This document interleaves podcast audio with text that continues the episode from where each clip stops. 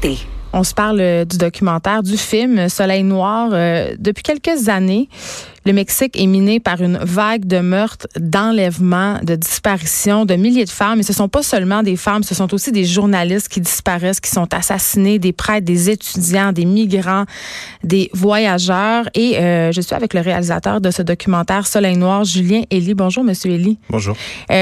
Juste avant de commencer, euh, j'ai terminé euh, le visionnement de votre documentaire ce matin avant de venir ici à la station. Un documentaire quand même qui dure 2h33, mais il faut l'écouter. Il faut écouter ces 2h33-là parce que j'en suis encore bouleversée. Pour vrai, euh, ce sujet d'assassinat de femmes au Mexique, on en parle depuis quelques années à cause notamment euh, de l'état de Ciudad Juarez. Je sais pas si c'est comme ça qu'on le prononce. mon, mon, mexicain est vraiment moyen. Euh, ça commence en 93 avec une série de meurtres de femmes sans précédent. Et je veux juste savoir dans quel contexte ça a commencé ce, ces meurtres-là de femmes, parce que dans votre documentaire, on fait allusion à des hommes qui voulaient protester contre l'ALENA. Et ça, je le savais pas. Ben, ce qui est, ce qui est, euh, ce qui m'a poussé à faire ce film-là, c'est quand j'en ai entendu parler la première fois il y a à peu près 20 ans, donc en 98, quand ça avait, euh, ça avait déjà commencé depuis quelques années, puis ça, ça commençait à faire les manchettes. Euh, puis ce qui était, euh, ce qui a motivé ma, ma, ma décision en tout cas de m'y intéresser, c'est qu'on on savait rien de ce qui se passait. Je pense qu'aujourd'hui, on sait toujours à peu près rien ben, excusez-moi, mais je pense qu'on le sait, mais qu'on fait rien. Je pense que c'est une importante nuance.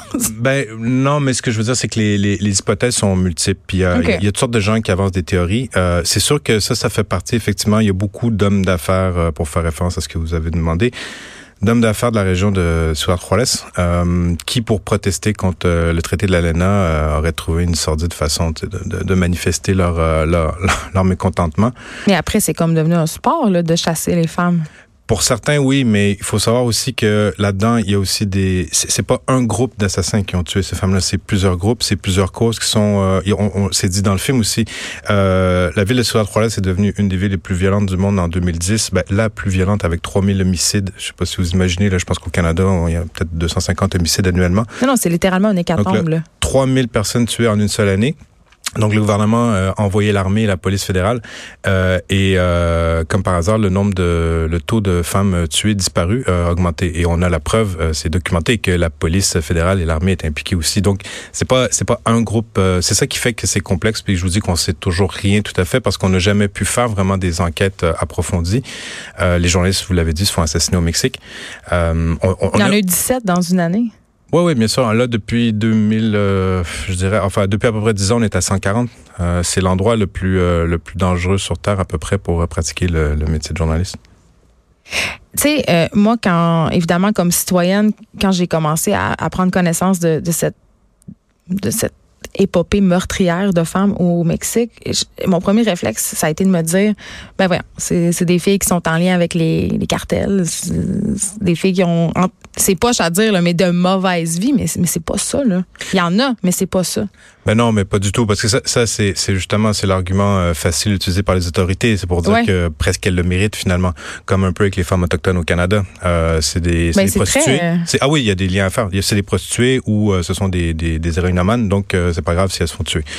alors oui, effectivement, il y a bien sûr des, des, jeunes filles qui se prostituaient qui ont été assassinées, mais de toute façon, ça n'a aucune importance. La, la, ce qui est important, c'est qu'il n'y a pas d'enquête policière, que ces filles-là sont, sont pas, ces jeunes filles-là sont pas protégées par l'État. Euh, ça, les, les, médias aussi participent beaucoup à ça au Mexique, malheureusement. C'est pas dire ben, les, les, grands groupes médiatiques euh, tiennent le, discours du gouvernement. C'est-à-dire que euh, quand, c'est ce qu'on nous on reçoit comme information du Mexique souvent, c'est que les gens qui se font tuer, ben, c'est qu'ils sont impliqués dans le trafic de la drogue, alors que c'est complètement faux. Euh, c'est une infime partie des victimes au Mexique. Euh, de gens qui ont un lien avec le, trafic de drogue. Les victimes au Mexique, ce sont des, euh, des innocents, ce sont des paysans qui défendent leur terre. Oui, puis il y, a même du travail forcé. Les cartels de drogue enlèvent des bus entiers de personnes pour les forcer à travailler dans les entreprises soit illégales ou légales. Tout à fait. Le, le narcotrafic, euh, ils ont ils ont bien compris hein, le, le, capitalisme moderne. Donc eux, la drogue, c'est qu'un aspect des revenus. Euh, les avocats qu'on mange, par exemple, au Canada, sont tous euh, produits par les, euh, enfin, la grande majorité par par les narcotrafiquants. Oui, on dit on ça les avocats de sang maintenant. Oui, oui, tout à fait. Et effectivement, il y a des régions du Mexique où encore récemment, hein, c'est arrivé, je pense au mois d'avril, parce que dans le film on en parle d'un autobus au complet qui, mm-hmm. qui où, où, les passagers disparaissent. C'est arrivé encore au mois d'avril. Il y a une, 25, je pense, passagers qui ont, disparu. Il y avait plusieurs enfants d'ailleurs à bord et on ne sait toujours pas euh, ce qui est arrivé à ces gens-là. Il y a un moment dans le documentaire où on a la mère d'une jeune fille euh, qui est disparue, euh, bon, dans des circonstances qu'on connaît pas malheureusement. elle va voir la police et la police lui dit Écoutez-vous pas, madame, votre fille est pas morte, ils font juste la prostituer. Ne vous inquiétez pas. Ben, ça, montre euh, la négligence policière puis le mépris euh, pour les pour les victimes. Euh, c'est ce qui fait que les gens ont l'insulté au Mexique. Il n'y a, pas de réparation. non seulement il n'y a pas d'enquête, mais il n'y a aucune façon d'avoir justice.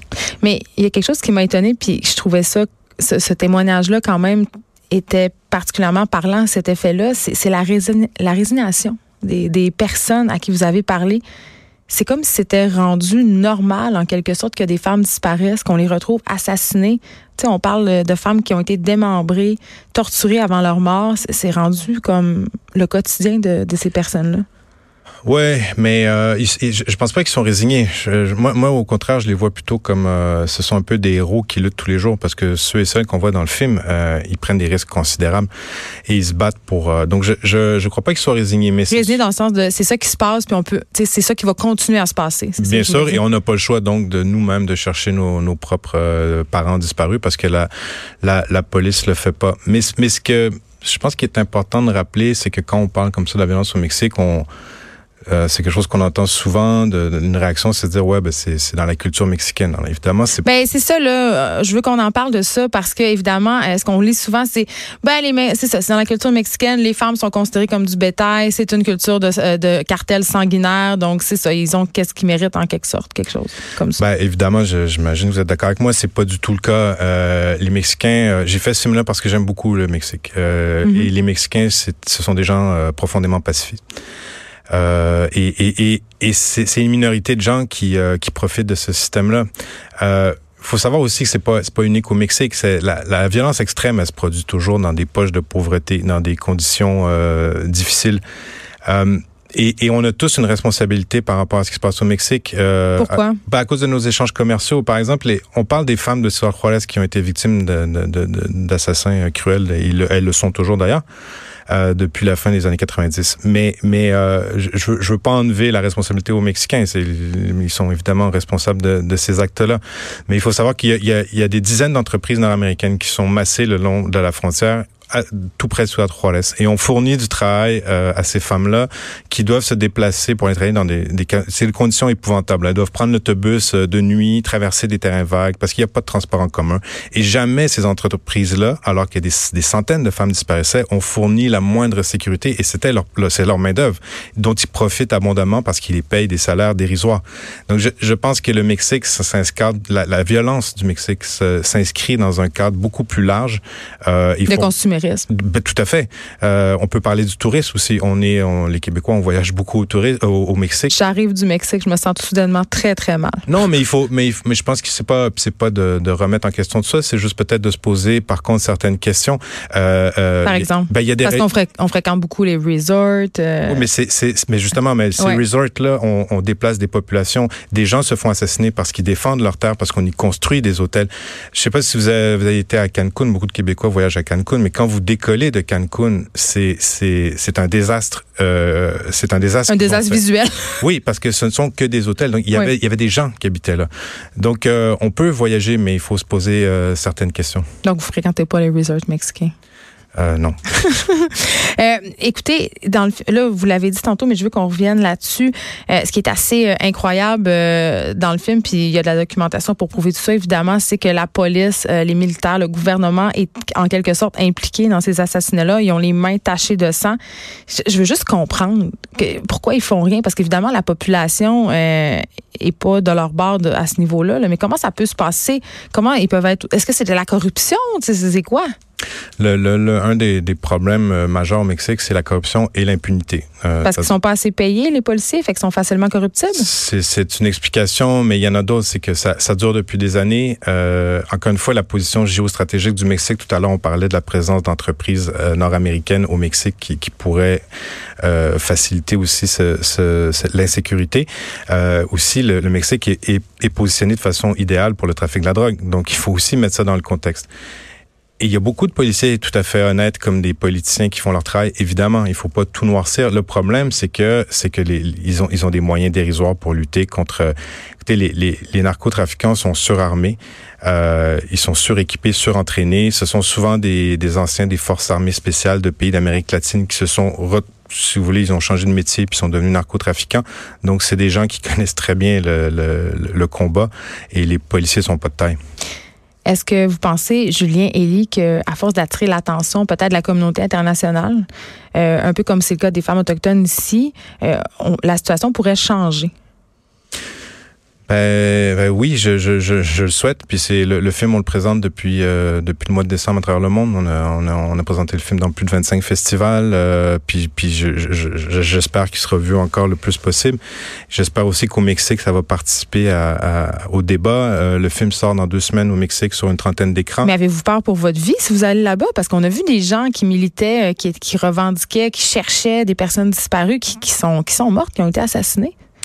Ouais, mais ma sécurité, euh, le, danger que j'ai affronté est moindre. Je sais même, c'est même, c'est rien comparé à, ceux, à celui de ceux et celles qui sont dans le film que vous avez vu, qui, qui eux tous les jours doivent se lever. Si on parle des journalistes, par exemple, les journalistes qui nous ont aidés pour le film, qui nous ont informés. Oui, ils sont toujours là. Ils sont toujours là, puis eux, ils ont, ils ont pas moyen de s'échapper. De toute façon, c'est leur pays. Où est-ce que vous voulez qu'ils aillent Ces gens-là sont vraiment en danger. Donc, c'est sûr qu'on se pose des fois la question, mais on, on fait attention. Puis je, je, je me sens pas visé en particulier. C'est à l'affiche depuis le 6 septembre. Où est-ce qu'on peut le voir? Alors, il est à l'affiche à Montréal dans quatre cinémas, à la Cinémathèque euh, tout près de vos studios au centre-ville de Montréal. Mais si on n'est pas à Montréal, ça se peut-tu? Oui, au CLAP à Québec, mais laissez-moi terminer, c'est Montréal. le cinéma Beaubien, euh, et le cinéma moderne euh, sur le plateau Montréal et le cinéma du Parc avec sous-titres anglais. Et vous pouvez le voir au CLAP à Québec depuis également le 6 septembre. Il va être disponible en région aussi. Je sais que Rimouski est sur la liste. Euh, il devrait en avoir d'autres. Et j'insiste sur une chose, euh, je sais que souvent on entend parler de documentaires et on se dit ben il va passer à la télé la semaine prochaine. Je peux vous assurer que c'est pas le cas de Soleil Noir. C'est pas un film qui a été fait du tout pour la télévision pour nous donner la liberté la plus totale. On le fait sans fond de télévision et, euh, et, non, donc il ne se passera pas à la télévision. Donc si vous voulez le voir, allez le voir au cinéma. C'est important d'aller voir les films si on veut que des documentaires comme celui-là, des documentaires importants, puissent continuer à être, à être faits, à être produits. Merci Julien Elie, réalisateur du documentaire Soleil Noir. Vraiment, c'est à voir. Mais attachez votre truc avec la broche puis sortez votre boîte de Kleenex. Merci de l'invitation. Merci à vous.